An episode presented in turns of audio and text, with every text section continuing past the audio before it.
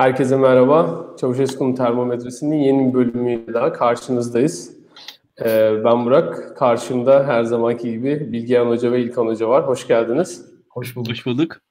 Nasılsınız? İyi misiniz? Korona meselesiyle nasıl mücadele ediyorsunuz? Evde bir sıkıntı var mı? Evde takılmak çok zorluyor mu sizi? Uzun süredir buradan ya, devam ediyoruz ama. Burak öyle İlkan... bir şey ki aslında ilk haftalarda bu kadar sıkıntı değildi ama ben yavaş yavaş e, biraz daralmaya, e, baskı hissetmeye başladım kendi adıma. Evde vakit geçirmekten hani e, imtina eden, evde hani bazı insanlar vardır evde vakit geçirdiği zaman dışarıdaki bir şeyleri kaybettiğini düşünürler. Mesela hani evet. atıyorum yani şu anda mesela biz e, güzel bir cumartesi gecesini yaşıyoruz. Cumartesi gecesi evde kaldığı için mutsuz olan bir insan tipi vardır. Ben onlardan değilimdir açıkçası. Yani o e, bir, bir kaybı olduğunu düşünür. Durduğu yerde bir şey kaybettiğini, bir şeyi kaçırdığını düşünür. Öyle insanlar vardır. Ben o insanlardan olmamama rağmen hakikaten de yani bu geçen sürenin sonucunda e, yani evde kalmamda sorun yok. Herkesin evde kalmasını pek istemediğimi fark ettim. Yani yani insanlar çıksın istedim. Yani tamam ben evde kalmaya devam edebilirim. O kadar en azından o asosyallik ben kendime yakıştırıyorum ama topluma yakıştıramadığımı hissettim. E, daha fazla en azından evde kalmayı ben seçeyim istedim.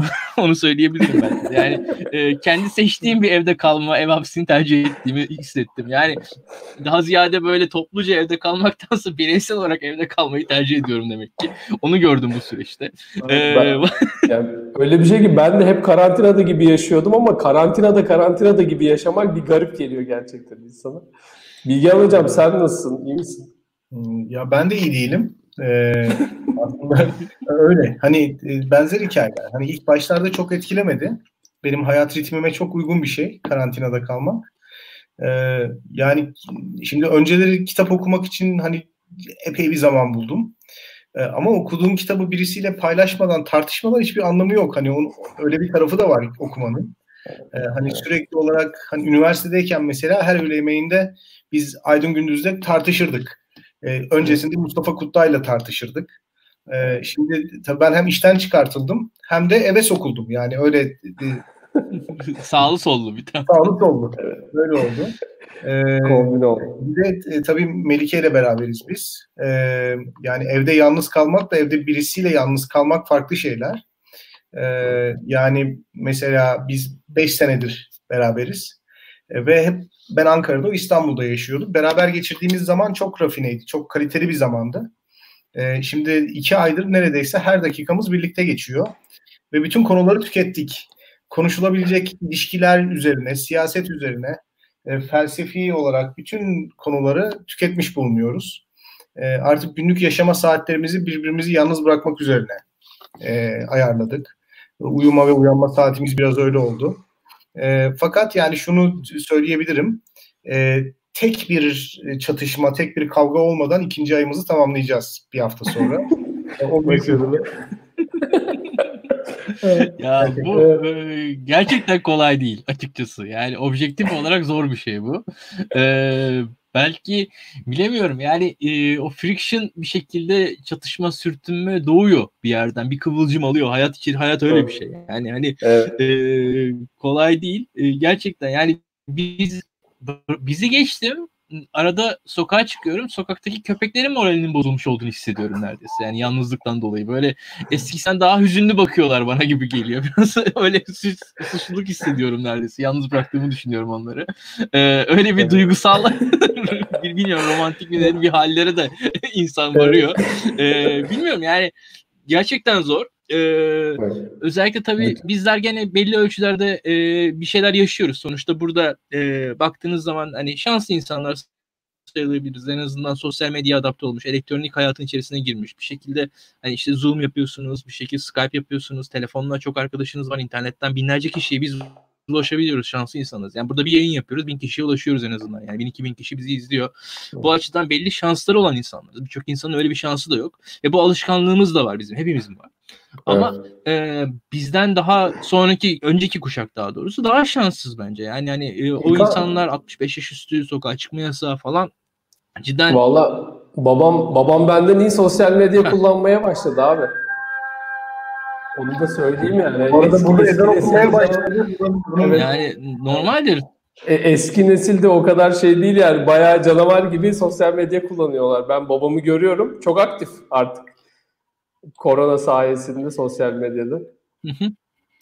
ya e, şimdi şöyle eski nesil sosyal medya kullanıyor ama sosyal medya içeriği oluşturmakta hala yeni nesil daha iyi. Şimdi bir taraftan evet. eski nesil evet. sosyal medyada var olan içeriği yansıtıyor. Yani eski evet. ama içeriği oluşturanlar daha gençler oluyor genelde. Yani hani fotoğrafı çekenler, videoyu yapanlar, görseli hazırlayanlar falan, o grafikleri yapanlar bir şekilde o paylaşımla sunulan şeyler daha gençlerden çıkıyor. Evet. Daha eski nesil ise WhatsApp'tan birbirine çok güzel yolluyor. Forward vesaire konusunda çok hakim onlar. Tabii daha etkililer.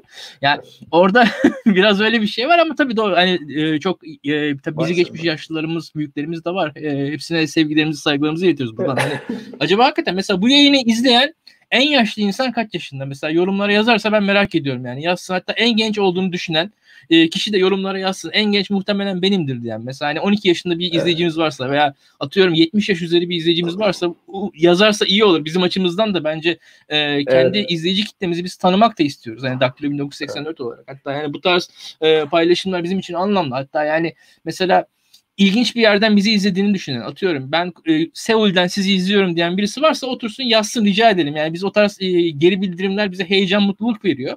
E, hatta yani yeni ufuklar açıyor. Yani bizde yani şöyle bir durum var. Hmm, ya Bilgehan bunu çok iyi bilir bir akademisyen olarak karşısındakine göre konuşmayı çok iyi bilir. Yani bir, iyi, iyi akademisyenler karşısındakilere göre konuşurlar. Yani baktığınızda ben tabii akademisyen değilim ama mesele budur. Biz karşımızdakini ne kadar iyi tanırsak aslında biz de daha iyi performans veririz. Bu açıdan da evet. e, yorumlar bence önemli, anlamlı diye düşünüyorum. Şimdiye, ee, şimdiye kadar en e, e, ileri yaşlı diyelim e, Meltem Hanım oldu. 54'müş şu ana kadar gördüğüm en ileri yaş. Bakalım ne olacak. Bakalım. Hocam bütün bütün bunların şeyinde ortasında bir de tabii memleket gündemi de hiç durmadan devam ediyor. Ee, bu haftanın en önemli olaylarından bir tanesi Diyanet'in e, yaptığı açıklamaydı. Barolar, şey, Ankara Barosu ona karşı bir bildiri yayınlayınca işte biraz kıyamet koptu. Ee, işte e, bar, şeyin Diyanet İşleri'nin ifade hürriyetinin kısıtlandığını söyleyen olduğu iktidar tarafından. Barolar Birliği de bu bizim görevimiz bazı halk kesimlerini e, aşağılayamazsınız, hedef gösteremezsiniz, insan hakları dolayısıyla görevlerimiz var dedi. Böyle bir böyle bir durum var. Nedir senin görüşlerin bununla ilgili İlkan? Senden ee, şimdi Türkiye'de Diyanet e, bildiğim kadarıyla 1924 yılında kuruldu. E, Türk Silahlı Kuvvetleri aynı gün e, sanırım aynı kanunla birlikte kurulmuş olması gerekiyor. Devletin ilk kurduğu kurumlardan bir tanesi. E, Cumhuriyet'le beraber neredeyse Cumhuriyet'le yaşıt bir kurum ve Türkiye'nin kuruluşunda belli bir anlamı olan bir kurum. Şimdi Diyanet'e benzer tam e, Diyanet e, bağlamında olmayan tabii Türkiye laik bir ülke olduğu için e, diğer Arap ülkeleri özellikle ben birkaçını inceledim. Onlar layık olmadıkları için aslında orada daha ziyade vakıf yönetim e, birimleri var. Evkaf vekaleti. Yani dini vakıfların koordinasyon e, yani daha ziyade bu camilerin ve din adamlarının finansman açısından o vakıfların devlet tarafından yönetildiği bir bakanlıklar vesaire var. Mesela Suriye'de, Mısır'da falan böyle şeyler var. Aynı şekilde Suudi Arabistan'ın da benzer işte Suudi Arabistan'da bir din işleri ve adalet bakanları falan daha bir dini eğitimden gelen insanlar oluyorlar. E, onları falan biraz bir ara incelemiştim ben. Türkiye'de de benzer yapı aslında var. E, e, bizdeki Diyanet devletin temel kurumlarından bir tanesi. Diyanete dair tartışmalar da Türkiye'de hep var olmuş durumda. E, devletin Türkiye'de dinle, daha doğrusu İslam'la, Sünni İslam'la ilişkisi e, kendi içerisinde e, sorunları olan bir ilişki devlet Sünni İslam'ın bir taraftan modernleşme, sekülerleşme süreci içerisinde arka plan atmak istiyor. Yani bir şekilde sınırlandırmak istiyor. Kamusal görünümünü daraltmak istiyor. Yani istedi. Ee, baktığınız zaman bunu bir şekilde daha ulusal çerçeveye oturtmak istedi. Bazı konularda başarılı oldu. Hutbeler konusunda başarılı oldu.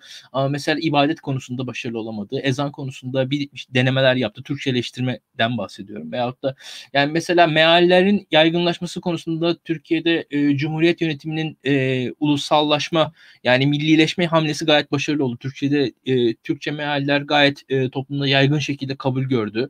E, Elmalı Hamdi Yazır vesaire Cumhuriyet döneminde yoğun bir şekilde e, daha önce olmayan e, sayılarda ve yaygınlıklarda yaygınlıkta bir şekilde e, Kur'an-ı Kerim'in bir şekilde Türkçe meali herkesin eline ulaştı.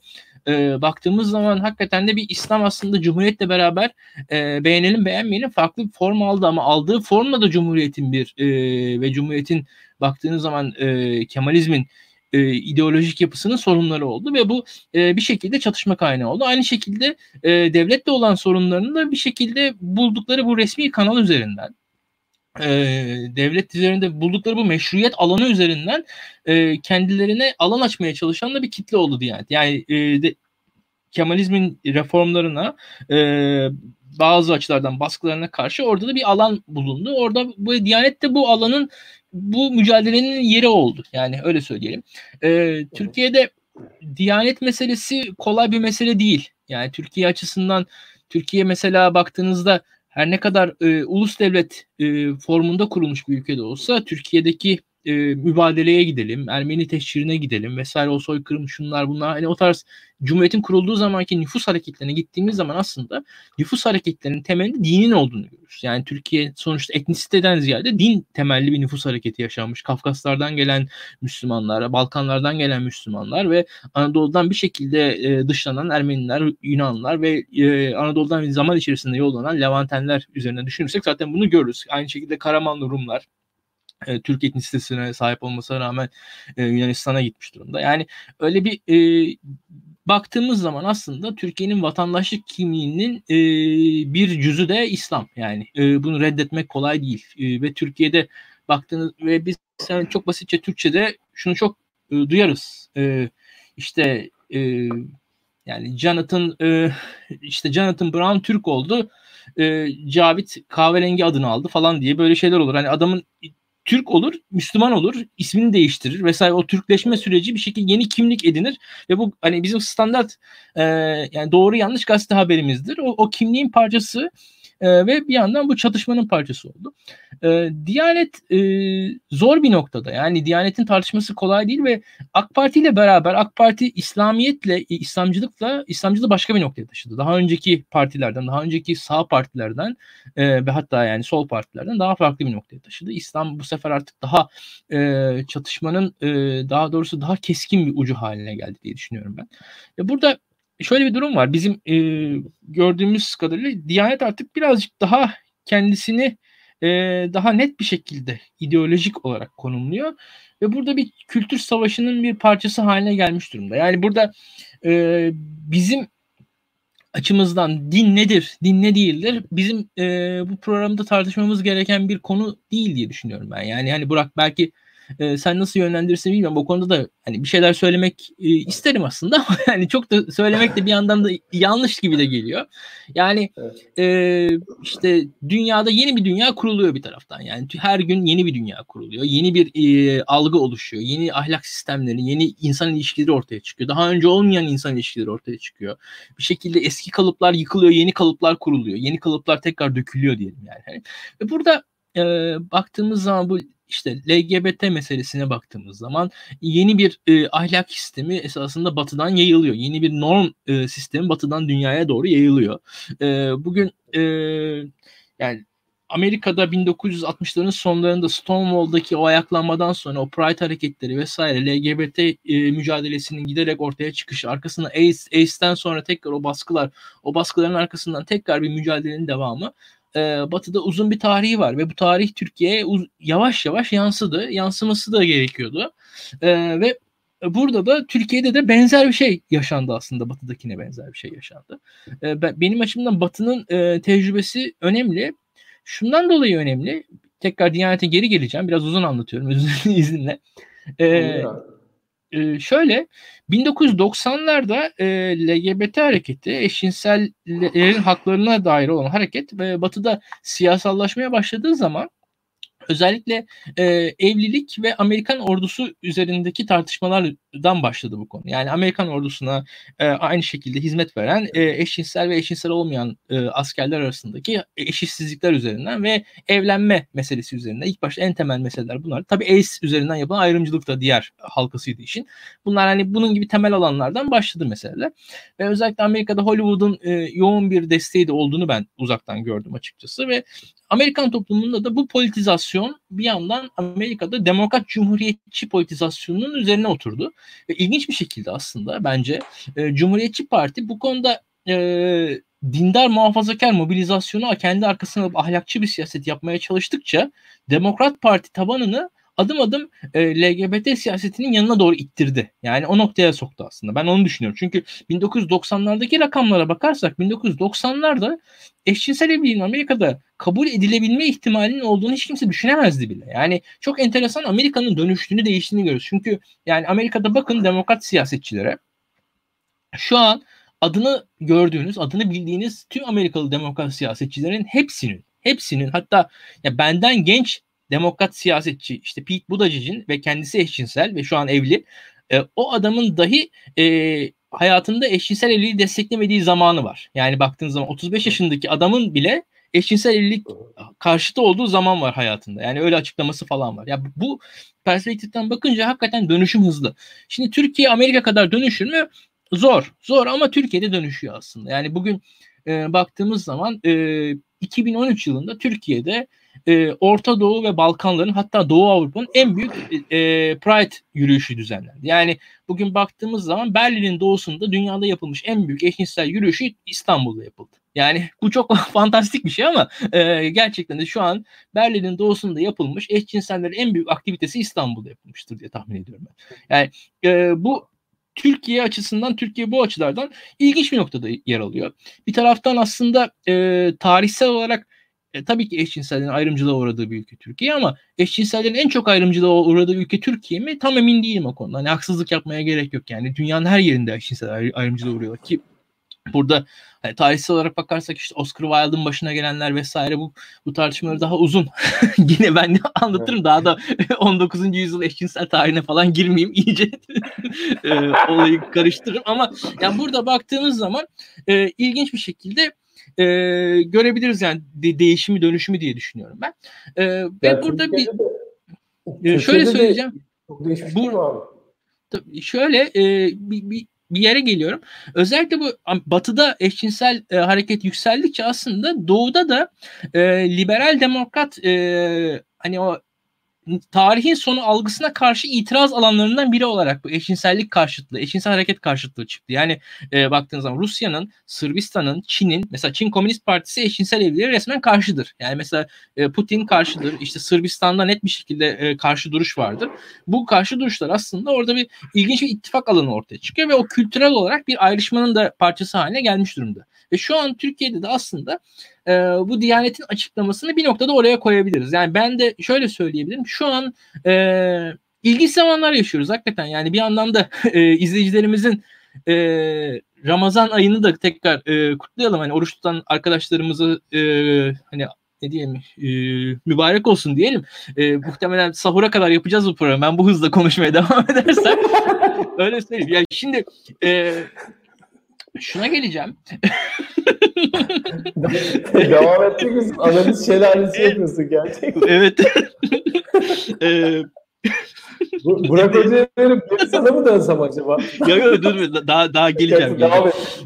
Tamam abi. Şimdi e, ya Şimdi e, baktığımız zaman çok ilginç bir Ramazan ayı yaşıyoruz. Yani bugün e, inanç, iman insanın kalbindedir ama bak din toplumsal bir harekettir. Din toplumsal bir olgudur ve toplumsal olanın aslında to- tam olarak doya doya yaşanamadığı bir Ramazan ayını yaşıyoruz. Yani hiçbirimizin hayatında yaşamadığı, hiçbir dindarın yaşamadığı bir Ramazan ayını yaşıyoruz. Herkes evlerinde. Ortaklaşa iftarlar kolay kolay yapılamıyor. Bir şekilde teraviye gidilemiyor. Ee, ve Ramazan ayından geriye kalmış tek şey e, minarelerden gelen sesler, Ramazan davulları yani o sesten ibaret bir din kalmış durumda elimizde. Şu anda aslında tarihin en sönük Ramazanı bir yandan yaşanıyor. E, bu noktada da elde e, geriye kalan ne yazık ki bu kültür çatışması kaldı. Yani o e, bildiğimiz, sevdiğimiz Ramazanlardan o kültür e, ne diyelim o aile sıcaklığının azaldığı belki yani toplumsal hani aileler bir arada da e, o toplumsal sıcaklığın nispeten daha az kaldığı bir Ramazan ayını yaşıyoruz. E, bu açıdan bir aç yani insan şey düşünüyor. Ya o, o, onun yerine bu mu geldi acaba? O çatışmayı mı koymaya çalışıyoruz diye düşünüyorum. Hakikaten üzücü. Ee, burada tabii e, bu, bu çatışma Türkiye'de şunu söyleyeyim ben e, artarak devam edecek. Yani işin e, acı tarafı bu. Bunu görmek lazım. Yani bu kültürel fay hatlarının üzerinde biz çatışmaya devam edeceğiz. Bu kültürel fay hatlarının üzerinde konuşmaya, tartışmaya devam edeceğiz. Biz, biz muhtemelen Daktilo 1984'te podcastlerimizde, bloglarımızda, kitaplarımızda, makalelerimizde e, eşcinsel haklarını, işte LGBTİ haklarını vesaire konuşmaya devam edeceğiz diye düşünüyorum. Bu, bu konu siyasallaşmaya devam edecektir. E, bu tartışmalar da artarak sürecektir. Diyanet de bunun içerisinde olacak diye o gözüküyor. Diyanet Türkiye'de e, ne kadar bu tartışmanın içerisinde yer almalı, ne işlevi olmalı o ayrı bir konu. E, ben burada işin iki tarafı vardı. Diyanet konusuna gelirsek onu da ileride konuşalım istersen. Yani Diyanete dair pratik bir bakış vardır. Bir de e, yani idealist bir bakış vardır. Yani layık devletin diyaneti olmalı mı? Diyanet olmazsa ne olur? Ve burada tabii bir de e, nispeten daha e, demokrat bir bakıştı da yani eğer diyanete dair bir eylem yapacaksanız diyaneti savunan insanlardan da bir onay iknanın gerektiğine ben inanıyorum. Yani böyle bir toplumun bir kesiminin diğer kesimin yenerek veya bir kesimin diğer kesimini ya üstün gelerek alacağı bir kararın da sağlıklı olmayacağını baştan söyleyeyim. Yani ya Diyanet kapatılsın yani Diyanet her şey haklıdır. O da yani ikisi de değil aslında. Yani bir kesim bir kesim yok ederek hiçbir şey yani yok edemeyecek zaten. İki kesim de var olacak bundan sonra da.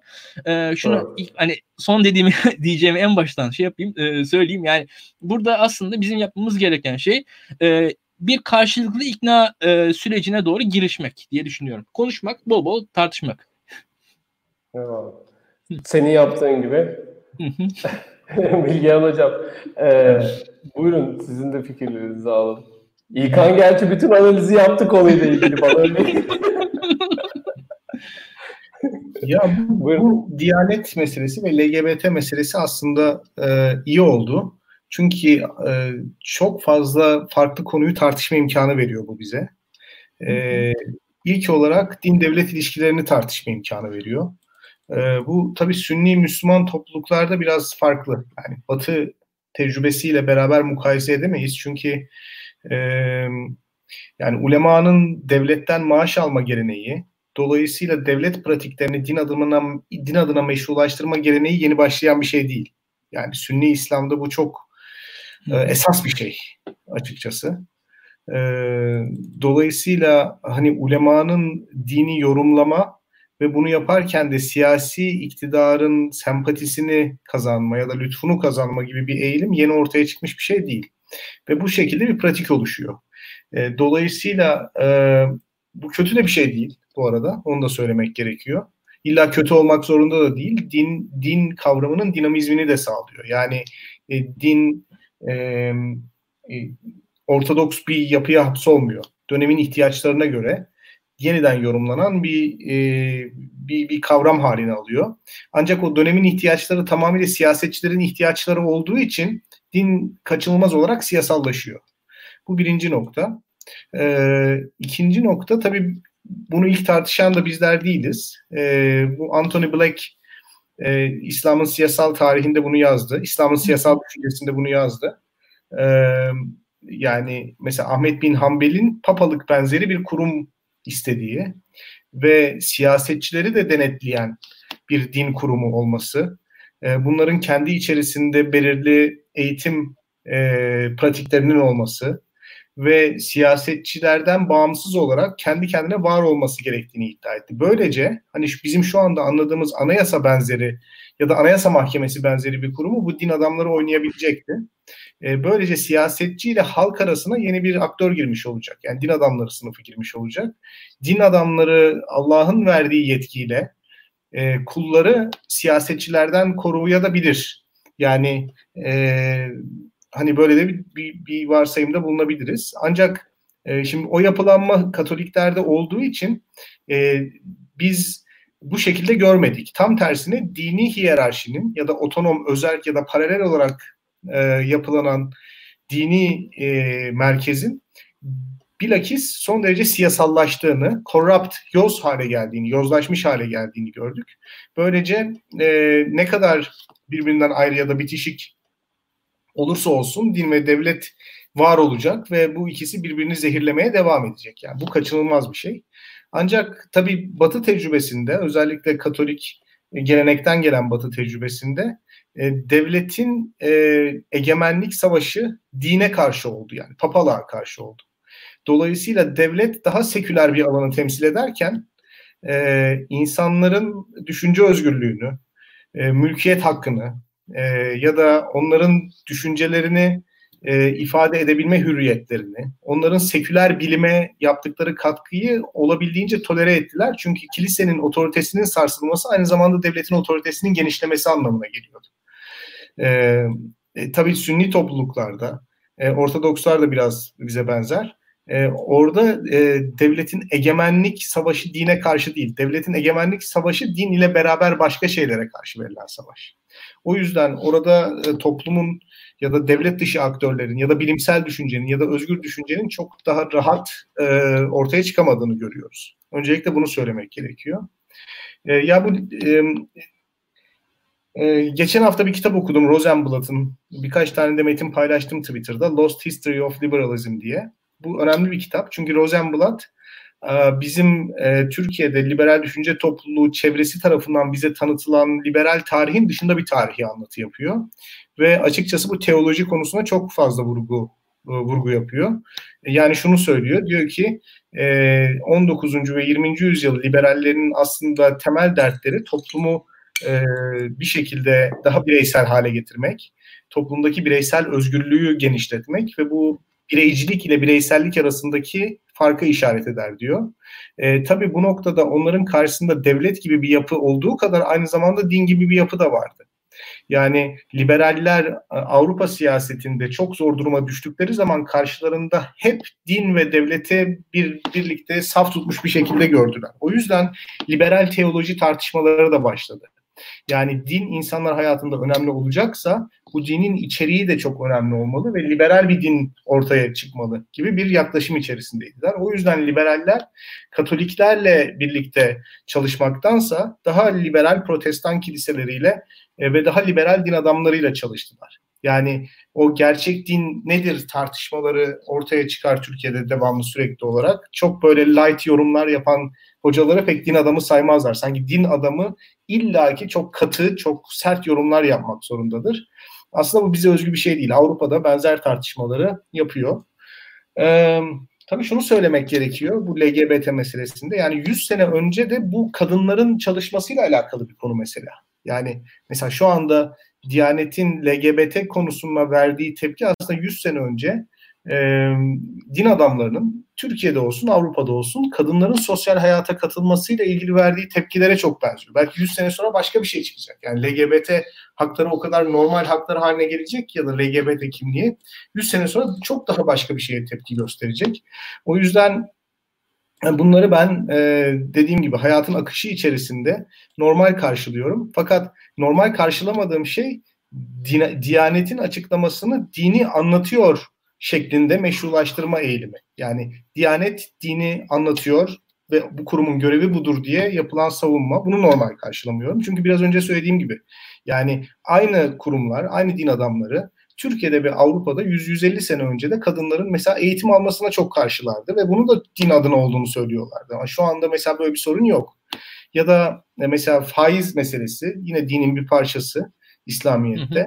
E, fakat Müslüman toplumlar bunu çözdü. Yani eğer faiz sistemini kökten karşı çıkarsanız Timur Kur'an'ın söylediği gibi hani uzun süre Osmanlı topraklarında uygulanan pratik gibi siz sermaye birikimini sağlayamıyorsunuz. Sermaye birikimi sağlanamadığı zaman da yatırım yapamıyorsunuz. Ekonomik olarak çok güçsüz hale geliyorsunuz. Siz bunu yaparken gayrimüslim topluluklar para biriktirebiliyor, sermaye biriktirebiliyor ve yatırım yaparak daha fazla kar elde edebiliyor. Ve baktığınız zaman 1850'lere geldiğinizde gayrimüslimler Müslimlerden, Müslümanlardan çok daha varlıklı insanlar oluyor. Şimdi faizi yasaklayarak demek ki ekonomik bir ilerleme sağlayamıyorsunuz ve bu mesele de din adamlarının gündeminden çıkmış gözüküyor. Ya da kadın istihdamı meselesi de din adamlarının gündeminden çıkmış gözüküyor. İyi ki de çıktı. Çünkü e, insanların pratik ihtiyaçları kadınların evlerinde oturmasını değil hayata karışıp çalışmasını, üretmesini, emek sarf etmesini gerektiriyor. E, faiz temelli bir bankacılık sistemini gerektiriyor. Köleliğin kaldırılmasını gerektiriyor. Bunların hepsi aslında dini metinlerde var olan şeyler. O yüzden hani dini anlatmak demek sanki donmuş bir din var ve bunların hükümleri din adamları tarafından yüzyıllardır aynı şekilde tekrarlanıyor gibi bir anlayış var. Bence öyle değil. Ee, orada tabii yani bu tartışma da bizi şuna götürüyor. Yani e, din adamlarının gündemi değişiyorsa, mesela Avrupa'da din adamlarının gündemi biraz e, bu toplumsal hareketler, sınıfsal hareketler ve iktisadi gelişmelerden dolayı e, hareketleniyor. Çünkü biraz önce bahsettiğim gibi hani din ve devlet birbirine paralel yapılar olarak örgütlenmiş. Hatta işte, ekoloji vesaire yani. Hani daha evet da... onlarla şekilleniyor. Ee, bizde ise e, açıkçası bu işlerin lokomotifi olan kurum devlet. Yani e, biz tabii liberal öğretide bizden söylememizi beklenen şey şu. Kerem Tibuk da izliyormuş şimdi.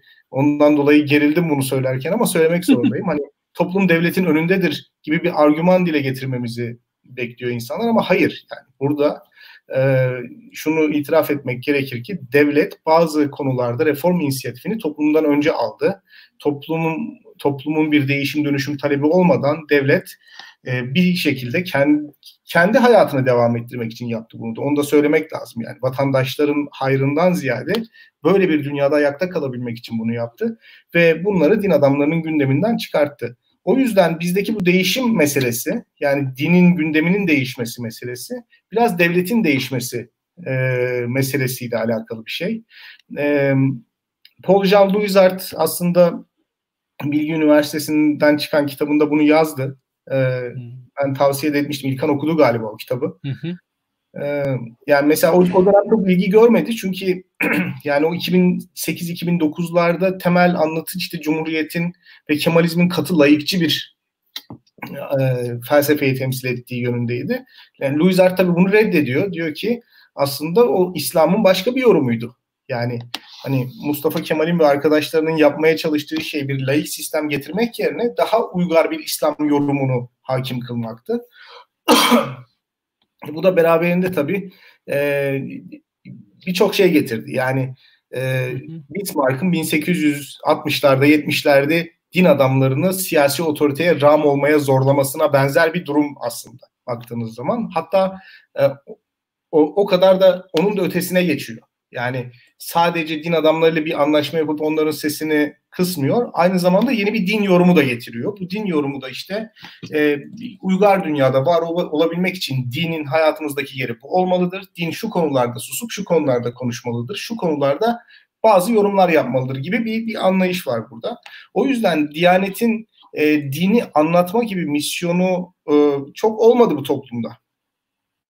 Çok olmadı. E, Paul Jean Louisart kitabını önerdim. Bir arkadaşımız sormuş.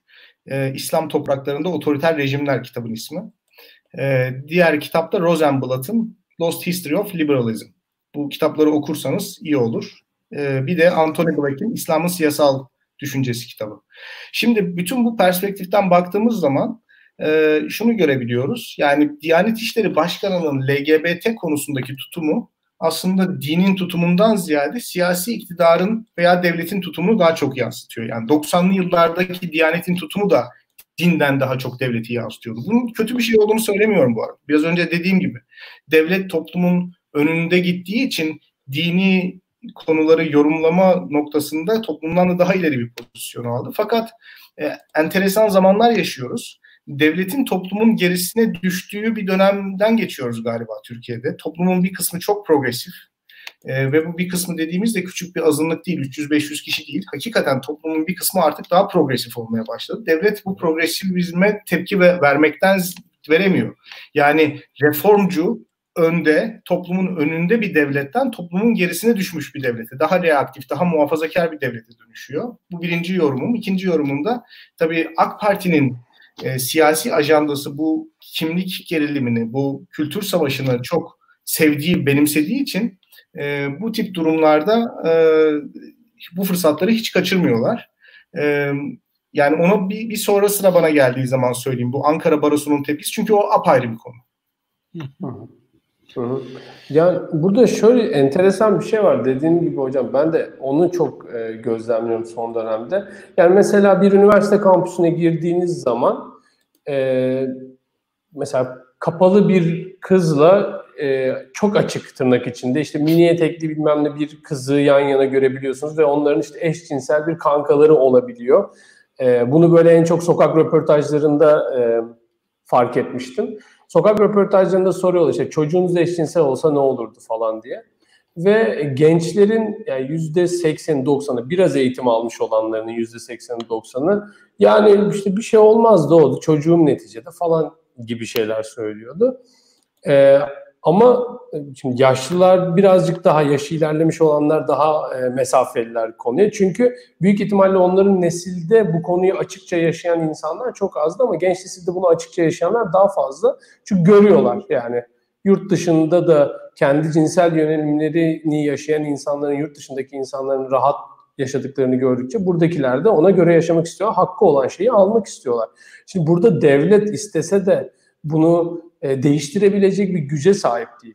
Yani bu, burada bence temel meselelerden bir tanesi de o. Ama zaten Diyanet'in bunu değiştirmek ya da engellemekle ilgili bir e, şeyi olduğunu da düşünmüyorum. Tamamen siyasal bir hamle ama ilgi çekmek için mi? Yani yönetimin ilgisini çekmek için mi yapıyor? Yoksa dediğiniz gibi bu kimlik hattını mı e, birazcık gazlamaya çalışıyor? Tam anlayabilmiş değilim.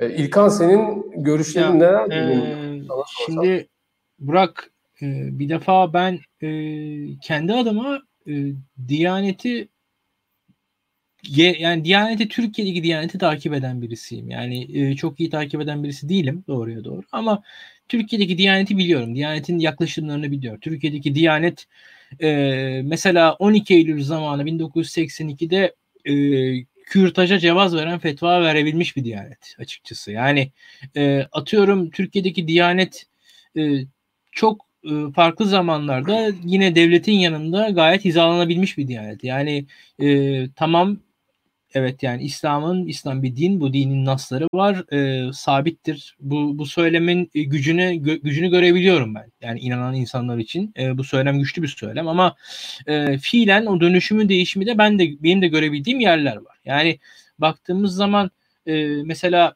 kürtaj meselesine dair İslamiyet'te kürtaja cevaz veren yorumlar, İslami yorumları e, şu an e, kim Müslüman e, kamuoyu rahatsızlıkla karşılar. Açık konuşalım. Yani e, bu yorumlar İslamiyet içerisinden Diyanet tarafından bulunmuştur zamanında. Yani e, bulunabilmiştir en azından. Yani e, ve fakat e, şu an cidden yine İslamiyet içerisinden bu yorumlar denmiştir ki hücre tek hücreliyken de işte insanın tüm genetik materyalini taşımaktadır. O yüzden canlılık vardır vesaire tekrar bir yorumla mesela daha sertleşmiştir yorum. Yani anlatabiliyor muyum ben belli noktalarda? Belli olum yani bu konuda e, fiili olarak hayat e, şey değil yani e, katı değil bir taraftan ama tabii e, bir e, doktrin arkada da devam ediyor. Neticede bunun e, kararını, bunun sonucunu biz de vermeyeceğiz e, Müslümanlar verecek. Yani İslam'ın ne olduğuna Müslümanlar karar verecek diye düşünüyorum ben. Bir noktada yani e, bu karar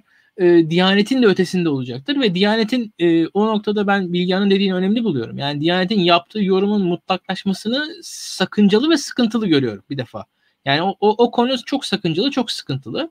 E, ve e, bir noktada özellikle e, Diyanet'in bir devlet kurumu olarak birazcık daha e, söylemlerinde de dikkatli olması gerektiğini düşünüyorum ki Diyanet dikkatli olabiliyor söylemlerinde. Yani Diyanet'in beceremediği bir şey değil bu aslında. Yani Diyanet'in hani e, hiçbir zaman hiçbir şey, söyleminde hiçbir şekilde yapmadığı bir şey değil. Aslında Diyanet'in gayet milliyetçi söylemleri olabiliyor. Diyanet içerisinde e, gayet e, milliyetçi bir yaklaşım e, görebiliyoruz birçok yerde. Yani Diyanet'te devletçi yaklaşımları hep görebiliyoruz. Tabii. Ee, İlkan araya giriyorum bir şey söyleyeceğim. Yani, yani bu Diyanet'in mesela Türk Hava Kurumu'na kurban derilerinin bağışlanmasına karşı bir tavrını falan ben hatırlamıyorum yani uzun zaman boyunca. Yani bu açıdan baktığımız zaman Diyanet'in böyle bir e, e, o kadar katı bir kurumdan bahsetmiyoruz. Öyle bir kurum hani sanki öyle bir kurumdan bahsediyormuşuz ki yani geçmişinde tamamen saf bir e, din anlayışını dayatmış falan. Aksine dünyanın en pragmatik kurumu Diyanet. E, bu açıdan da belli bir özen gösterilebilir diye düşünüyorum. Bu çok zor yani değil. Dini bir, dini bir kurumdan öte bir memuriyet yani bir devlet kurumu.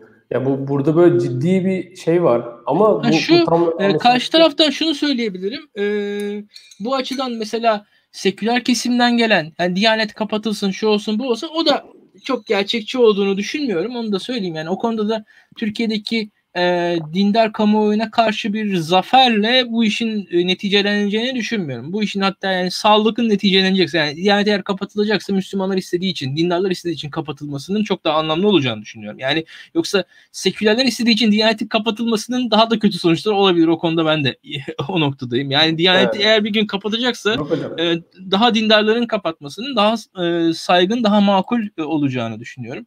Hocam ee, pratikte ben çok kötü sonuçlar doğurabileceğini düşünüyorum bu arada onun. Ya yani bu birazcık e, li, yani tırnak içinde liberal goygoyu e, oluyor birazcık sanki. Çünkü yani Diyanet'in kapatılması şu çok var, şimdi, boşluk doğurur. Ya pratikte de, ama şunu da söyleyeyim yani işin pratik tarafı derken de yani teoriyi de o kadar küçümseme çünkü e, yani işte Karases, Cemalettin Kaplan vesaire e, Fethullah Gülen kimden bahsediyorsak yani bugün Türkiye'de e, tartışmalı dini figürlerin hemen hemen hepsinin bir diyanete ayakları değmiş durumda Türkiye'de. Yani diyanete eli ayağı değmeden e, çok da e, toplumsal olarak e, ne, neşvi neva bulmuş bir e, radikal hareket de Türkiye'de pek yok aslında. Diyanetin her yere bir de teması olmuş. O ilginç bir durumdur. Yani Türkiye'de e, dini ya yapı... Hocam mesela Ebu Hanzalı diye bir şey var IŞİD'in Türkiye'deki yani.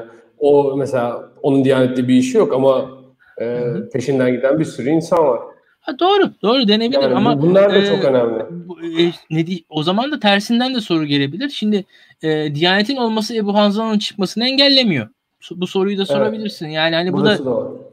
Aa, şu var, e, Diyanet benzeri kurumlar nasıl çalışıyorlar e, ve Diyanet benzeri kurumlardan hani Türkiye'den farklı, Türkiye'dekinden iyi bir modelle ben Arap ülkelerinde, İslam ülkelerinde çok bilmiyorum. Yani hakikaten bilmiyorum bu konuyu.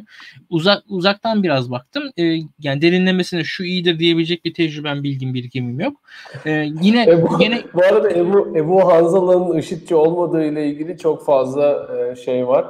Hayır, ya, e, e, e, Ebu Hanza da e, IŞİD'in organik yapısına dahil değil. ideolojik olarak ona yakın bir adam. Bence de değil. Yani. Ya değil de kendisinin bir tane şeyi vardı açıklaması. Adam doğru. kafa kesip kafa kesip WhatsApp'tan yolluyorlar. Bana o, o, o doğru. Yani. Şimdi o, o, o doğru. Yani ideolojik olarak o pozisyonda e, işte oradaki e, yani şiddet faaliyetlerini savunuyor. Yani o, o eylemleri savunan bir pozisyonda. Sempatizan düzeyinde söyleyebilir ama yani IŞİD'in kendi hiyerarşisi içerisinde olduğunu zannetmiyorum. O başka bir hiyerarşi diye tahmin ediyorum. Neyse yani bu ya bu evet. çok teknik bir konu. Nereden geldik buraya? ve biz bir anda böyle Suriye iç savaşı tekrar ve İdlib kırsalındaki kasabaları, köyleri falan sayarız Burak. evet, evet. yani o, o, o şey. Ee, neyse. Şimdi baktığımız zaman e, bu, burada İlkan Hocam İlkan Hocam sana giderek seyirci tepkisi veriyor. Doğru. Bak sana artık, artık biri daha gelmiş en yakından izliyor diye. Bir de buradaki tartışma tamamıyla e, IŞİD'in idari teşkilatlanması üzerine döndü. Hocam sen al toparla istersen. Ben bir şey söyleyecektim. Çok çok evet, kısa bir şey söyleyecektim sadece. Ee, son yapılan bir araştırmadan bahsedecektim. Hakan hmm. Övünç Ongur e, Third World hmm. Quarterly dergisinde Cuma hutbelerini incelediği bir araştırma yayınladı. Yani AK Parti döneminde Cuma hutbelerinin içerik analizini yaptı. Ve 2013'ten sonra milliyetçi söylemin, e, banal milliyetçiliğin hutbelerde çok ciddi oranda yer aldığını, büyük bir yükseliş gösterdiğini belirli kelimeler üzerinden kodlama yaparak ortaya koydu. Ee, çok fazla bunun reklamını yapmam iyi mi kötü mü bilmiyorum Hakan için ama e, ilgili arkadaşlar ona bir baksınlar. 2013'ten sonra, 2014'ten sonra hızlı bir yükseliş var. Yani gezi olaylarından sonra hızlı bir yükseliş var. Conspiracy, komplo dili çok fazla. E, yabancı düşmanlığı, e, işte millet olma, herkesin milletimize karşı olması gibi konular çok fazla. Fakat 2002-2010 arası hakikaten çok liberal bir hutbe performansı görüyoruz. Mesela hani devlet ile diyanet arasındaki ilişkinin e, bence en rahat görüleceği yer bu tip bilimsel sistemli çalışmalar ile hutbelere bakmak, hutbelerin içeriklerine bakmak. E, onu, onu söyleyecektim. Araya girmek istedim ama siz buyurun. Ee, yani... E, şimdi şöyle, e, şimdi 50. dakikaya geldik. Ben buradan e, bir şimdi önce bir baro baro meselesini konuşalım. Sonra bir de ben Süleyman hmm. Soylu'nun son dönemde hiç medyada görünememesiyle ilgili birkaç soru soracağım. O yüzden isterseniz bu konuyu buradan şey yapalım. Bilgen Hocam sana sorayım. E, Ankara Barosu'nun e, kaldığı pozisyonu nasıl değiştiriyoruz? Şey nasıl e, değerlendiriyorsun? Onu merak ediyorum.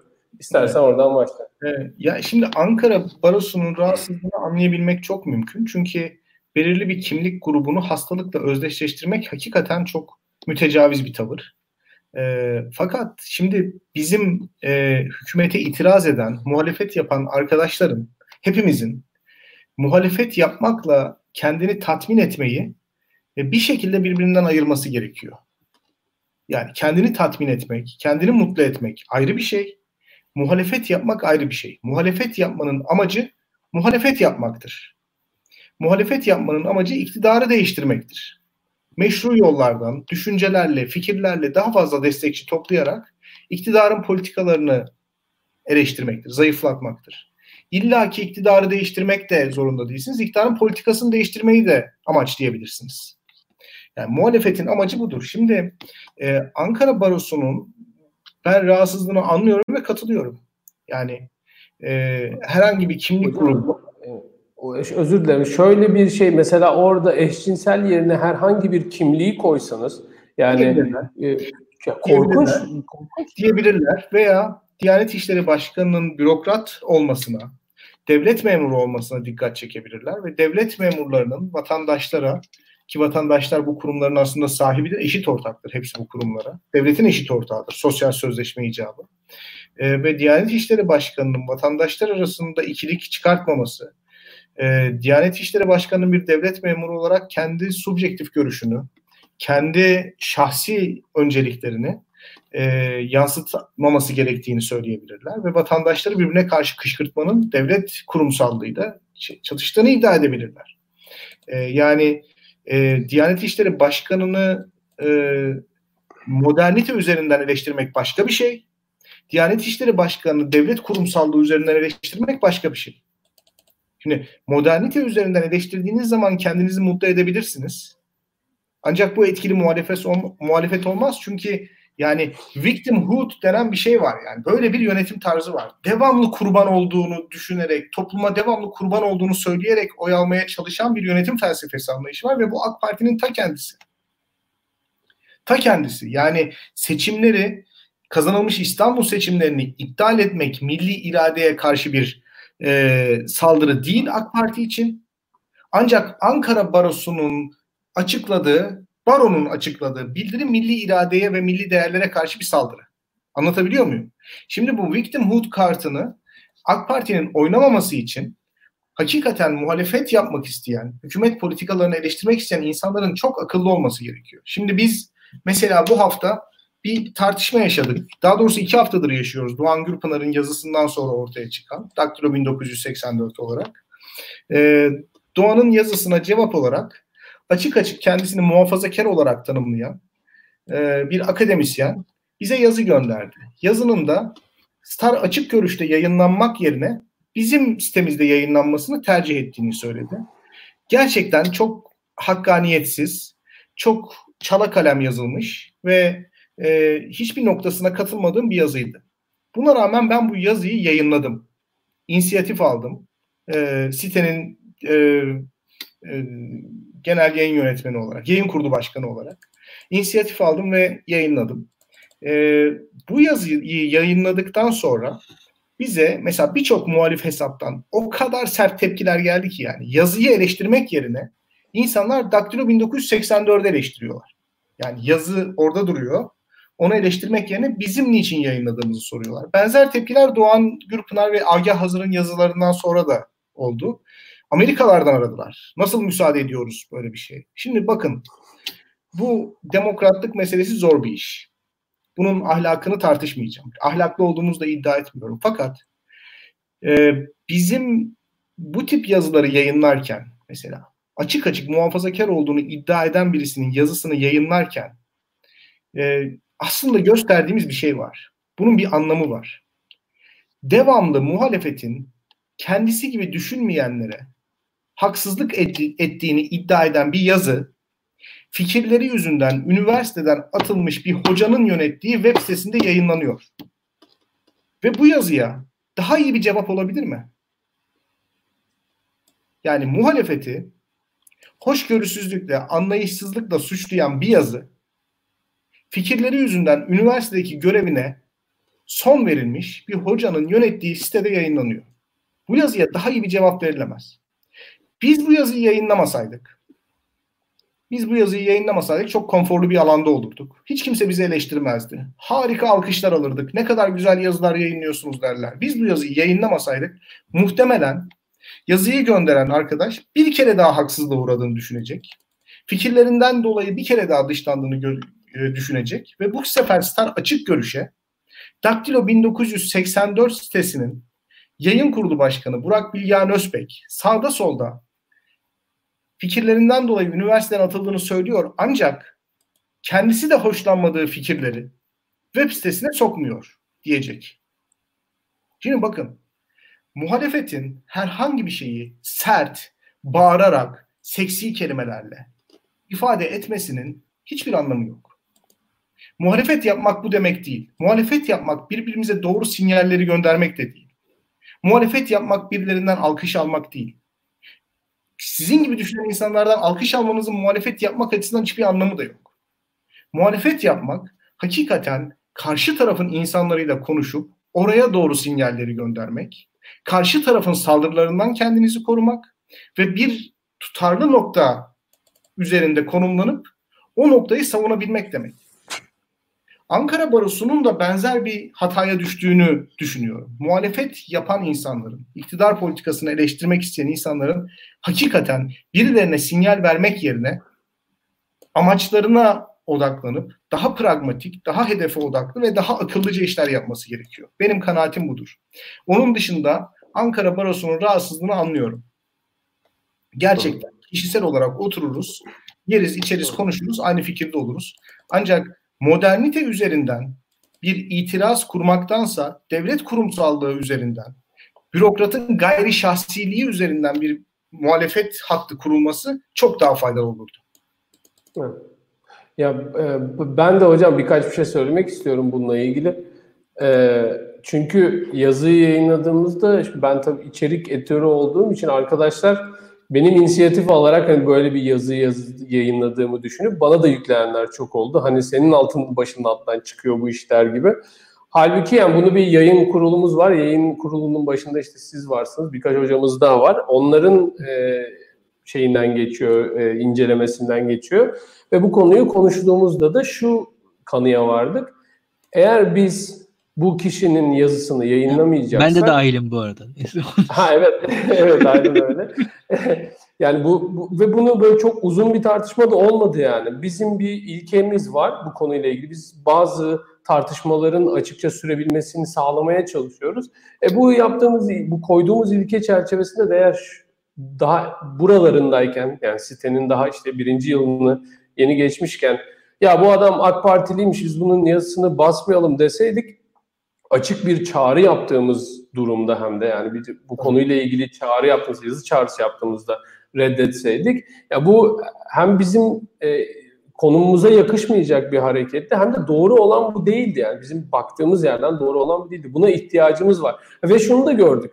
Yani karşı cenahtan çok iyi bir üniversitede doktora da yapan, işte şöyle de olan, eğitimli de bilmem ne olan birisi de işte bu kadar böyle bir yazı yazabiliyor bu bütün e, argümantasyonu en nihayetinde gidip gelip ya siz bizim dinimizi pek sevmiyorsunuz'a e, yaslanıyor. Ya bunu bunun da görülmesi açısından da çok önemliydi bu. Ya bakın yani biz orada ne kadar kaliteli yayınlar çıkartıyoruz ve yani bir yıldır da çıkartıyoruz. 200 tane akademisyenin sözünü insanlara kamusal tartışmaya taşımışız biz.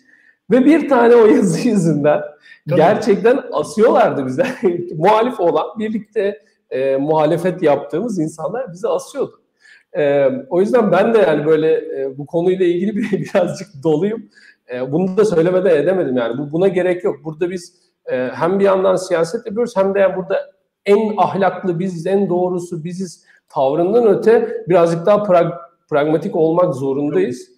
Hem de bir yandan da kendi ilkelerimizi de korumak zorundayız. Biz bunları konuşarak aşacağımıza en başından beri hep inandık. Ee, İlkan senin senden devam edelim. Ankara Barosu'nun ben de çok uzatmayayım lafı. Ee, Ankara Barosu'nun durumu Şöyle, ve bizim e, muhaliflerin durumu. Hatta aslında, şeyi de soracaktım ya. E, başlamadan şey yapayım hocam sonra da sana geleceğim. Ya mesela Ekrem İmamoğlu ile ilgili de böyle bir şey var muhalifler arasında. Ya acaba Mansur Yavaş mı daha iyi? Ekrem İmamoğlu acaba işte tam istenilen kişi değil mi falan. Hemen Mansur Yavaş'ı bulup Ekrem İmamoğlu'nu yakmaya başlayan bir ekip de e, türedi falan. Bunlarla ilgili de bir görüşünü alayım tamam. sen. Ee, önce hızla Ankara Barosu'na dair bir şey söyleyeceğim. Ankara Barosu'nun e, LGBT bireylere dair hassasiyeti olması çok olumlu bir şey. Yani sonuçta Türkiye'de bu e, insanlar var, LGBT bireyler var. E, LGBTİ bireyler gayet e, baskı altındalar, ayrımcılığa uğruyorlar. E, hayat şartları zor, e, iş bulamıyorlar, devlet kurumlarından e, dışlanıyorlar, e, kamu hizmetlerini eşit şekilde elde edemiyorlar. E, sokakta, evde, iş yerinde her yerde ayrımcılığa uğruyorlar. Ve bir şekilde bu ayrımcılığın son bulması gerekiyor. Türkiye'de hukuk önünde eşit eşit bireyler olarak biz yaşayacaksak bu ayrımcılık bir meseledir. Bu mesele de hepimizin meselesidir. En azından bu e, ayrımcılık diye bir derdi olan hepimizin meselesidir diye düşünüyorum. Ve Ankara Barosu'nun bu, bu bireylere sahip çıkma çabasını çabanın kendisini olumlu buluyorum. Ancak bu çabanın daha güzel ve e, nezih ifade edilebileceğini düşünüyorum. Meselenin e, yani burada şöyle söyleyeyim ben baronun yerinde olsaydım daha ziyade odağımı e, Diyanet'in yaptığı açıklama veya Diyanet'in ne olduğu ne olmadığı tartışmasından ziyade Türkiye'de ayrımcılığa uğrayan bir insanlar var. Bu insanlara ayrımcılık yapmayın noktasında tutardım. E, hedefim net bir şekilde o nokta olurdu. O diğer tartışma ayrı bir noktanın tartışması. O tartışmayı da belki baro yapabilir ama o başka bir alanın e, konusu diye düşünüyorum ben. E, yani baktığımız zaman e, LGBTİ bireylerin yaşadıkları somut şeyler. Bu insanlar gerçek insanlar. Yani bu insanlar böyle e, Ankara Barosu'nun uydurduğu insanlar değiller. Yani atıyorum Diyanet İşleri Başkanı e, bir salgınla LGBTİ bireyleri e, eşleştirirse LGBTİ bireyler bundan mağdur olurlar olurlar. Yani gayet net bir şekilde bu, bu gerçek bir mağduriyettir. Yani siz herhangi bir e, sağlık sorunundan, salgından belli bir grup insanı sorumlu olarak tutarsanız yani mesela atıyorum Türkiye'de grip hastalığından Araplar suçludur derseniz bu ırkçılıktır. Bu benzer bir şey yaşanıyor şu anda yani aslında. Ee, yani orada sıkıntı görüyorum ben. Yani o e, orada zaten bence asıl sıkıntı yani e, eşcinsellik günahtırdan öte salgınla eşcinsellik arasında kurulan evet, dolaylı evet, bir ilişkidir. Doğru, yani orada evet. e, baktığınız zaman bir onu söyleyeyim. haline getiriyor.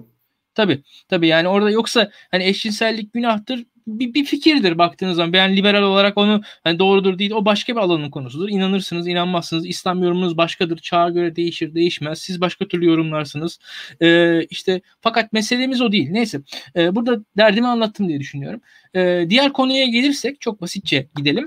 Ee, ben e, Twitter e, ortamında e, sosyalleştiğim gibi Twitter ortamından da e, bilgi alıyorum doğrusunu söylemek gerekirse. Yani merkez medyayı doğrudan takip etmeye e, etmeyi midem kaldırmadığından dolayı Twitter e, bu açıdan bana faydalı oluyor. E, ancak bu tabii belli bir sakınca da yaratıyor. E, şu ne yaratıyor? Twitter'da e, haberler sonuçta insanlar tarafından filtrelenerek önüme geliyorlar. E, bu da açıkçası benim e, algımı bozuyor şurada net bir şekilde gördüğüm bir e, süreç var Twitter'da yaşananlarda en azından oradaki Twitter'ın muhalif çevrelerinde yaşananlarda e, yoğun bir şekilde farkında da değil bu arkadaşlar e, AK Partililerden etkileniyorlar diye düşünüyorum. Yani biraz ağır olacak ama AK Parti'nin yoğun sosyal medya etkisi ve yoğun medya dominasyonunun e, gayet etkisi altında kaldıklarına inanıyorum. Yani Ekrem İmamoğlu Mansur Yavaş meselesinin bugün muhalif çevrelerde konuşulabiliyor olması AK Parti'nin başarısıdır. Yani AK Parti başarılı bir parti. Bu kadar medyaya yatırım yapıyor. Bu kadar e, işte sivil toplum örgütleri kuruyor, insanları e, istihdam ediyor vesaire. Bunlar boşa değil. Yani bu konularda insanlar dalga geçiyorlar. İşte efendim hani paralı troll vesaire. Yani bunlar gayet ciddi şeyler. E, dünyada da olan bir şey açıkçası. Bizim e, Nezih Onur Kuru e, 50 centlik trollerden bahsetmişti. Çin devletinin çalıştırdığı. E, işte Rusların e, St. Petersburg'da e, bu tarz bir yapıları olduğunu biliyorum ben. Yani dünyada böyle yapılar var. E, bu yapılar hani mevcutlu, kayıtlı şeyler. Türkiye'de ne var ne yok tam bilmiyoruz. E, açıkçası bizde medya daha zayıf. E, ancak bir şeyler olduğu kesin. E, burada da şöyle bir durum var e, yani şaşkın, odaksız ve ideolojik olarak e, pusulasız bir muhalefet olduğunu düşünüyorum bu açıdan. En azından yeteri kadar pusulası olmayan, yani yönü belli olmayan muhalefet olduğunu düşünüyorum. E, muhalif figürlerin de manipülasyona çok açık olduğunu, muhalif e, aktivist arkadaşların manipülasyona açık olduğunu düşünüyorum. Ne yazık ki Mansur Yavaş, Ekrem İmamoğlu e, ayrışması meselesini tam olarak orada görüyorum. Nezih gerçek bir istatistik bağımlısı. Kenardan bize hala istatistik veriyor Nezih burada. Nezih, Nezih ne ya? Nezih... Nezih burada hala istatistik veriyor. Yo yani e, çok net bir şekilde Nezih'in verdiği istatistik çok doğru. Bakın e, Nezih'in verdiği istatistiğin aynısı e, 30 Mart seçimleriyle 23 Haziran seçimleri arasında yaşandı. AK Parti'nin oyunun düşmediği tek alan sosyal medya erişimi olmayan e, insanlar arasında AK Parti'nin oyu düşmedi. Yani baktığınız zaman orada gerçekten de medyanın yoğun etkisi var. Medya manipüle edebiliyor. Artı e, muhaliflerin nispeten sesinin çok çıktığı alanlarda bile iktidar aslında organize ve yani belli bir e, vektörlü bir şekilde bir e, doğrultuyla e, hareket ettiği için aslında muhalifleri manipüle edebiliyor. Öylesi. Muhalifler pek farkında değiller. Daha atomize yapılar baktığın zaman muhalefet do- ve bir şekilde orada e, bir yere doğru vurduğu zaman iktidar oradan etkileniyor ve Türk halkının da bence yapısal bir sorunu var. Birazcık daha acı olacak ama Türk halkı ünlü seviyor. Türk halkı böyle belli figürleri seviyor. İşte profesörün biri bir şey dedi, ünlü biri bir şey dedi, etkileniyor. İşte yani bakmayın siz etkilenmediklerini falan söylediklerini etkileniyor insanlar. Öyle figürler gayet e, bence yönlendirebiliyor muhalifleri diye düşünüyorum. Bu mesele budur. Burak Hocam? Ya şimdi e, Mansur Bey de Ekrem Bey de aslında e, siyaset yaparak seçim kazanmadılar.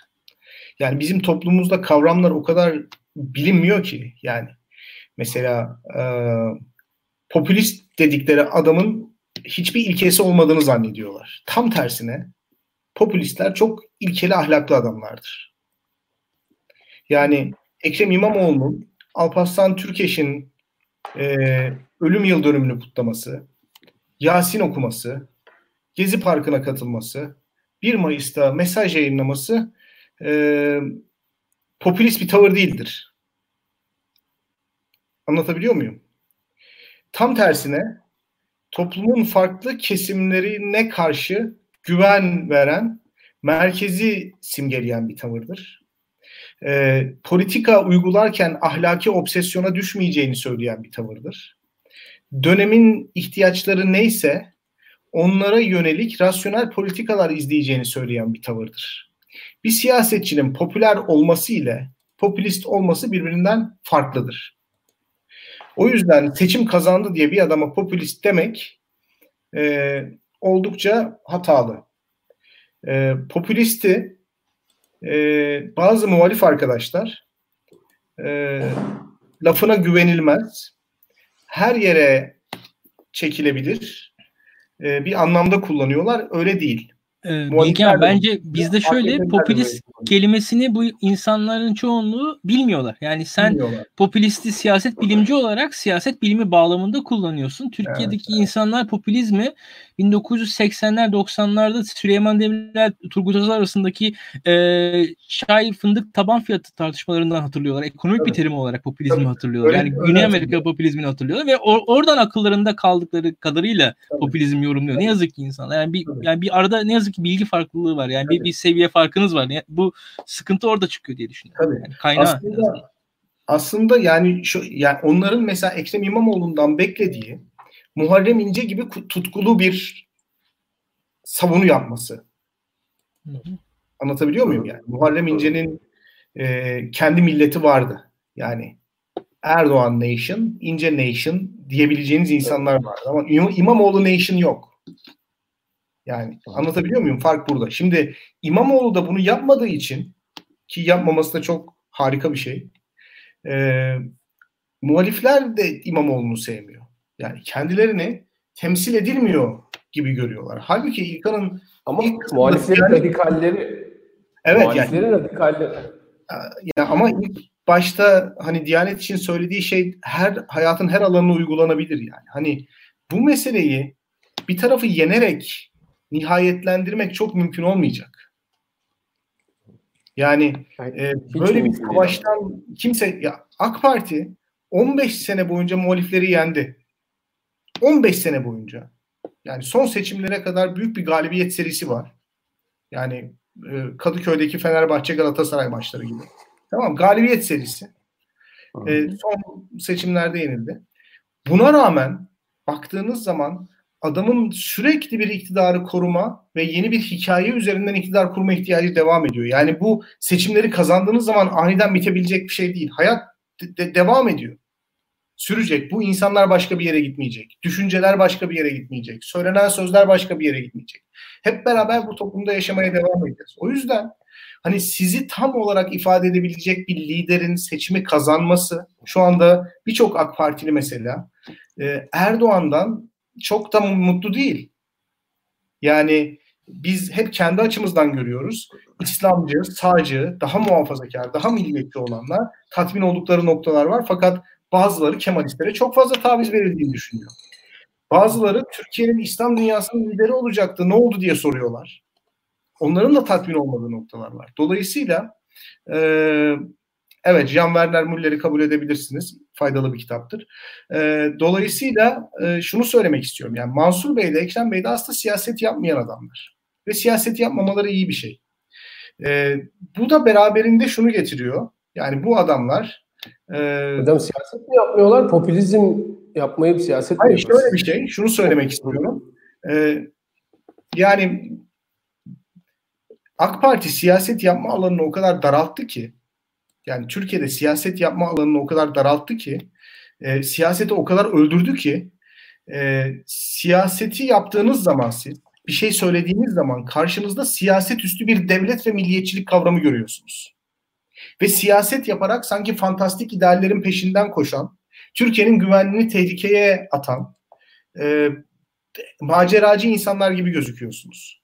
Bunun karşısında da AK Parti cihadist bir devletçiliği, milletin bekasını, milliyetçi idealleri, hepimiz için en iyi olan, hepimize en güvenli kılan kavramları savunuyor gibi konumlanıyor.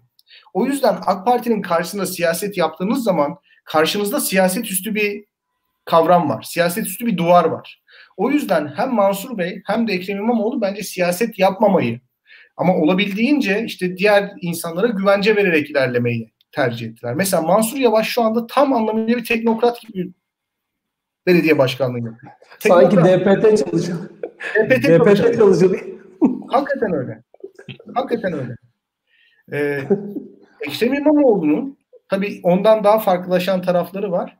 Ee, onun hitap ettiği sosyoloji Ankara kadar mütecanis değil. Yani Ankara çok mütecanis, çok homojenik bir yer. Yani yüzde 95 Sünni Türk diyebileceğiniz bir yer. Hani sağcısı da solcusu da İslamcısı da bir Ankara insanı. Bunu daha önce konuştuk programda. Evet, hani bu insanların oyunu alabiliyorsunuz ama İstanbul böyle değil. Yani hem etnik hem mezhepsel çeşitliliği çok fazla, siyasi çeşitliliği, sınıfsal çeşitliliği çok fazla.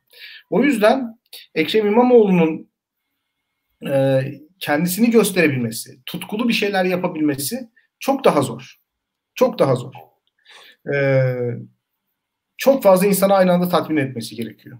O yüzden Ekrem İmamoğlu e, da siyaset yapamıyor açıkçası. E, bu yüzden hani bu iki şehrin kalibresi açısından da kıyaslanması çok zor. E, Ankara çok daha küçük ve Mansur Yavaş'ın kendisini gösterebileceği bir alan.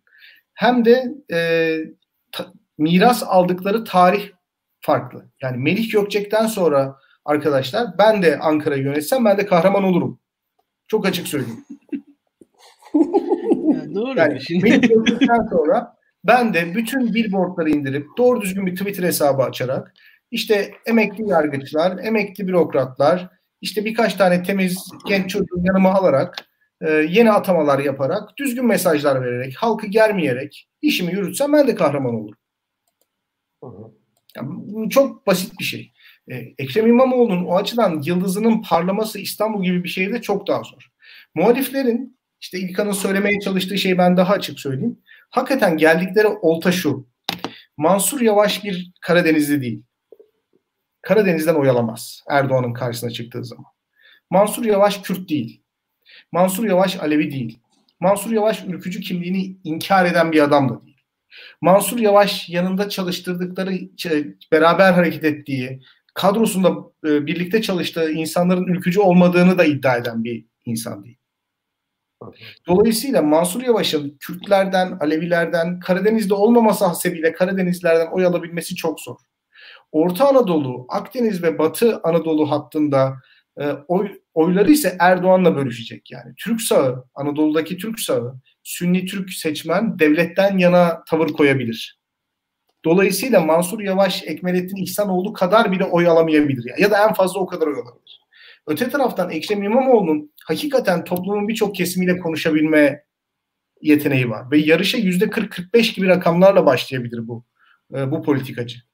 O yüzden AK Parti'nin e, Mansur Yavaş'ı sivriltmesi ve Ekrem İmamoğlu'na devamlı operasyon düzenlemesi ve muhaliflerin de kendisini temsil etmediklerini düşündükleri Ekrem İmamoğlu'nu kötülemek için bunu bir fırsat olarak görmeleri, bunun ipine sarılmaları hakikaten anlaşılır gibi değil. Hakikaten anlaşılır gibi. Yani bizde muhalefet e, siyaset yapmaktan çok sinyal vermekle ilgilendiği için Burak'cığım iktidar muhalefetin tehdit oluşturabilecek kesimlerini yine muhalefete dövdürüyor. Eyvallah. Anlatabiliyor muyum? Evet hocam. Başka bir şey söylemeye gerek yok. Ee, bir de son olarak artık 1 saat 17. Bu arada yani saati uzattıkça daha çok insan geliyor. Öyle oluyor. Ya o bizim e, Nezih Onur'la yaptığımız yayında da gözümüzün iliştiği bir şeydi. Ya bu gidişin sonu kötü. Ben söyleyeyim yani biz e, cidden sahur yayınlarına başlıyoruz. Bu yani Kan Dalkuç'la sahura doğru. evet aynen öyle. Ya hatta şey yapalım diye düşünüyorum ben e, atıyorum bir, bir arkadaş Van'dan bağlansın, bir arkadaş Berlin'den bağlansın. Böyle tek tek hani e, Ramazan coşkusunu farklı farklı saatlerde de yaşayalım. O duyguyu da hissedelim. Ya, bu da e, yeni e, artık teknolojik imkanlarla elimizde olan bir şey diye düşünüyorum. Hani bu, bu da yapılabilir. E, Valla gidişimiz o. Yani şu an yavaş yavaş. Oraya gidiyor. Ya çünkü ee, şöyle ben şimdi Bilge Hoca'yı gördüm tamam biz hep biz daha Suriye konuşacağız, Libya konuşacağız, daha vakti S-400 konuşacağız. Aslında uzun zamandır konuşmadık evet. bunu. Libya'da yeni gelişmeler var, Suriye'de yeni gelişmeler var. Ya birbirimize makale atıp duruyoruz DM'den. Yani baktığın zaman daha konuşamadık bunları. Ee, çok konu var aslında. Yani e, evet. kolay değil. Ee, Haftaya bir yayın daha yaparız ya olmadı. Ha, olabilir. Valla şu evet, gidişte biz bir yayın daha yapacağız gibi duruyor bence. Evet. Hatta e, belki Peki. bir başka programda tekrar buluşuruz seninle gibi duruyor. Ben biraz da öyle görüyorum. Hatta sen bizim programa da gel. E, Nezih'le onun yaptığımız programa Ben sizin programa kenardan sızmaya çalıştım zaten geçen hafta. Epey uzun uzun yorumlar yazdım. Sonra baktım 200 kelimeymiş limit. Ee, ben bir falan ya o sildim sonra evet. ya o Şöyle, hocam hocam e, son olarak şu şeyin Süleyman Soylu'nun e, ortalarda görünmemesiyle ilgili bir e, bir sorun var sizde. Yani sizce e, girdiği e, yani yaptığı hamleden sonra yavaş yavaş medyadan silmeye mi çalışıyorlar Soylu'yu? Ben Soylu'yu hiçbir yerde görmüyorum son dönemde. ee, son tartışmadan sonra yok. Tabii. Ya Burak aslında bu bizim e, yani bizim yayınlarımızı takip edenlerin şaşırmayacağı bir durum bence. Yani e, çok da açıkçası gerek Bilgehan'ı gerek beni dinleyenlerin e, çok rahat bir şekilde tahmin edebilecekleri bir durum, durumdu. Biz bu e, kaosun krizin arkasından, istifa krizinin arkasından e, özellikle medyada belli gelişmeler bekliyorduk. Beklediğimiz gelişmelerin ilki yaşandı. Arkasından da e, yani bu Candaş Tolga Işık'ın görevden alınması oldu. E, bunun arkasından da Süleyman Soylu'nun yanında işaret yani yanında yer almış medya figürleri yoğun bir şekilde Canan Kaftancıoğlu'na karşı kendilerini konumladılar. Yani kendilerini bir şekilde e, yani Süleyman Soylu'nun mücadele ettiği faaliyetin altın çizgisinin o e, merkez medya çizgisinin bir şekilde karşısında yanına yerleştirdiler. Oraya sığındılar tekrardan ve e, beklediğimiz şey oldu. Tayyip Erdoğan meselesini zamana yayıyor ve belli muhtemelen de zaman içerisinde ittifaklar arayacaktır. O bu konuda da tahminim odur. Ama şu şu demek değil Süleyman Soylu meselesi bitmedi. Bu iş öyle kısa sürmez. Bakın yani bu iş böyle e, dikkat edin. E, Cemaat AK Parti FETÖ falan o muhabbetlerde de hani bu anlaştılar falan denmişti. O yani o zaman e, bir defa bu iş başladıktan sonra geri du- durmuyor bu iş. Yani hani Abdullah Gül meselesi de durmadı. Durmaz bu işler. Yani o konuda geriye döndüremezsiniz bazı şeyleri. Süleyman Soylu meselesi de bence geriye dönmeyecek noktaya geldi. Ha şudur. Ne zaman e, bu ip kop- kopar bilmiyorum. Ama şu var. E, tahmin ettiğim gibi bir Tayyip Erdoğan işi zamana yayıyor. Zamana yayarken Süleyman Soylu'nun etrafındaki e, ona destek veren halkayı daraltıyor. Medya figürleri oradan çekilmeye başladılar. Daha az medyada görünmeye başladı. Belli noktada iş daha yumuşatılacaktır diye görüyorum ben. Eyvallah. Benim Burak Hocam. konu da e, hükümetin aslında bir yumuşak karnının keşfedilmiş olması. E, Soylu'yla kendi e, rekabetini Tayyip Tayyip Erdoğan'a havale eden e, bir yapı var. E, açık konuşup başımıza bela almayalım. Mansur Bey hakkında açık açık konuştuk ama bu adamlar hakkında konuşamıyoruz. E, şimdi ben çocukken babamın etrafında şöyle adamlar vardı arkadaşlar. Şimdi birileri bizim bir şeyler yapmamızı istemediği için başka bir yerde bir şeyler yaptılar falan. Ve işin garibi şu herkes de anlıyordu ne dediğini. herkes anlıyordu ben anlamıyorum. Şimdi, o yaşlara geldik biz de. Ee, anlaşılmıştır zannediyorum. Yani Soylu'yla e, kendi özel husumeti olan bazı arkadaşlar bu husumeti Erdoğan'la Soylu arasında bir e, husumete e, tahvil ettiler. E, dolayısıyla e, bu da beraberinde bu arkadaşların e, biraz e, yumuşak karın olarak ortaya çıkmasını beraberinde getirdi. E, şimdi bu insanlara yönelik gazetelerde haberler görüyoruz. E, bazı usulsüzlük haberleri görüyoruz. Her gün gazeteyi açtığımız zaman ya da sosyal medyayı açtığımız zaman mesela Fahrettin Altun'u görüyoruz. Ya da Altun ailesinden birisini görüyoruz. Dolayısıyla e, bu e, hem e, AK Parti içerisinde hem de AK Parti dışındaki insanların Erdoğan'ın yumuşak karnını keşfetmeleri anlamına geldi. E, onlar bu rekabeti kendilerini korumak için Erdoğan'ı öne sürdükçe muhalifler Erdoğan'dan ziyade bu insanları öne çıkartma gibi bir strateji benimsiyorlar. Burada sinirleri sağlam olan kazanacak. Evet. Bana sorarsanız hükümetin yanındaki bu arkadaşların sinirleri o kadar sağlam değil. Yani Demir Özgür Demirtaş'ın tweetine mesela hiç gerek yokken üzerlerine alınıp cevap yazdılar. ya, Bayağı e, komikti o ya. Ya Bilgehan öyle bir şey var ki mesela şimdi Recep Tayyip Erdoğan'a e, muhalefet ederken e, bir siyasetçinin bir e, kafasında soru olması gerekiyor. Recep Tayyip Erdoğan'ı seven de %50 bir kitle var. Bir şekilde veya Recep Tayyip Erdoğan toplumun %60'ı bir defa oy vermiş en azından Türkiye'de. Yani bir şekilde bir, bir gün belki şu an vermeyen de bir %10-15'te zamanında oy vermiştir falan bir şekilde. Şu an belki oyu %40'tır ama bir, yani ulaşmıştır bir şekilde. Yani %58'lere ulaştı AK Parti. E, ama bu figürlerin e, bu, bu figürleri seven e, Türkiye'de %10 yok. Yani baktığınız zaman. Yani bu, bu figürlere e, vurduğunuz zaman bir maliyeti de yok. Yani bu figürlere hani Tayyip Erdoğan'a vurduğunuz zaman vurma şiddetiniz yani eleştiri şiddetinizi ayarlamanız gerekiyor. Belli ölçüde ikna hani ya tamam hani birçok adam var belki şu an pek yani bizi izleyenlerin arasında böyle insanlar yoktur diye tahmin ediyorum ama ya Tayyip Erdoğan yanlış yapıyor ama adam cumhurbaşkanı bu kadar da denmez falan diyen insanlar var Türkiye'de. Bu böyle böyle insanlar var. Veyahut da ya adam, Tayyip Erdoğan ben karşıyım, haksız, yanlış ama işte ya geçen seçim oy verdiğim adam sonuçta bu adama da vatan hain denmez falan. O, o tarz şeyler söyleniyor yani. Burada sizin eleştiri seviyenizi tutmanız gerekiyor. Ama şu var. Karşınıza e, özellikle bu figürleri aldığınız zaman ya bu, fi, bu figürler seven insan yok. Bu figürler, figürlerin arkasında olan insan yok. Bu figürler kendi kamuoyları tarafından tutulmuyorlar, sevilmiyor. Zaten kendi kamuoyları bu figürleri sevse hmm, yani bu AK Parti'nin medyası kendi kendine ayakta kalırdı. Yani arkasında evet. hükümet desteğine gerek kalmazdı. Kendi kamuoyları keşke sevseydi. Türkiye'de ekonomi çok daha güzel olurdu bence. Yani hani desteğe gerek kalmaz devlet tarafında. Yani keşke seviyor olsaydı. Yani kendi kamuoylarından bir sempati yakalayamadıkları için zaten biz bu sıkıntıları yaşıyoruz. Ki yani e, bu, bu figürler ben de katılıyorum e, iktidara maliyeti olan figürler olmaya başladılar. Ve ee, e, şunu da söyleyeyim bu arada biraz da e, bitiremiyorum da bizi. ya bitiremiyorum. ben. şu, Yok ya abi şu... İlkan, İlkan da imalı bitirdi. Bak, İlkan da imalı Çok imalı bitirdim kesinlikle. kesinlikle öyle. Ya burada şu var e, Türkiye açısından da yani e, Onur'la yaptığımız program bizim Nabız programı biraz e, benim gözümü korkuttu.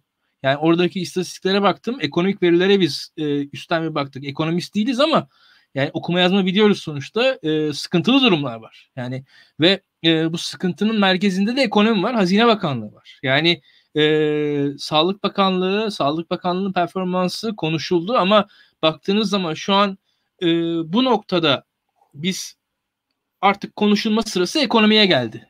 Yani e, ve anlatabiliyor Sıra oraya doğru geliyor. Yavaş yavaş odak evet. öbür tarafa doğru kaydıkça ya biz ne yapıyoruz? Hani e, bu, bu sıkıntı şu işte korona, karantina, evde mi kalalım, işte aşı mı, ilaç mı, maske mi, şu mu, bu mu derken ekonomi konusu çok daha sert bir konu. Çok daha ağır bir konu. Çözmesi çok daha zor bir konu. Hani ya hükümet becerikli olsaydı maske konusunu çözerdi ama yani sadece becerikli olması veya olmaması ekonomiyi çözmeye yetmeyebilir şu anda. Yani şu an bir bayağı paradigma değişikliği ihtiyaç var. Evet. evet. Ee, artık bir buçuk saat oldu. Evet bitirelim. Ee, yani Burak Hoca'nın hamile bir eşi var biliyorsunuz ki. Yani büyük ihtimalle Melike bizi de dövecek. Evet. İlkan sen ben de yandık. Ee, çok teşekkür ederim e, analizleriniz analizleriniz için. E, vallahi her şeyi konuştuk. Yani daha konuşacak çok da şey var ama e, bayağı bir şey konuştuk. E, bir sürü meseleyi açıklığa kavuşturduğumuzu sanıyorum. Bir sürü insan da bize eşlik ettiler bu kadar saat boyunca. Onlara da evet, teşekkür çok, ederim. Çok eğlenceliydi. Ben çok eğlendim bu haftaki yayında. Evet, ben de. E, Teşekkür ederim Burak Hocam, İlkan Hocam. Var mı söyleyeceğiniz son bir şey yoksa kapatayım artık? Ee, ya Patreon hesabından destek vermeyi unutmasınlar. Evet. Ee, ha, bak evet. şekilde çok, biz, çok önemli. E, Dakti bu yayınları seviyorlarsa kendileri paylaşsınlar RT'lemekten ziyade. O zaman daha çok insan ulaşır. Yani bizi RT'lemesinler, kendileri paylaşsınlar. Daha çok insan ulaşıyor. Öyle söyleyeyim. YouTube'da yorum yapsınlar.